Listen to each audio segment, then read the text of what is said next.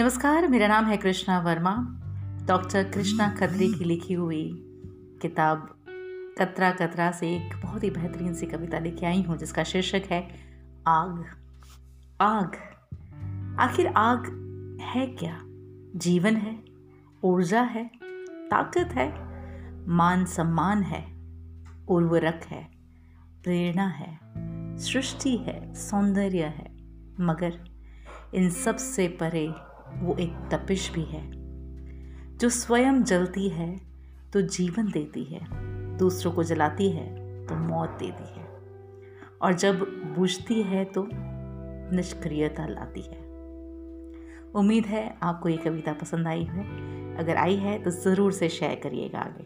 thank you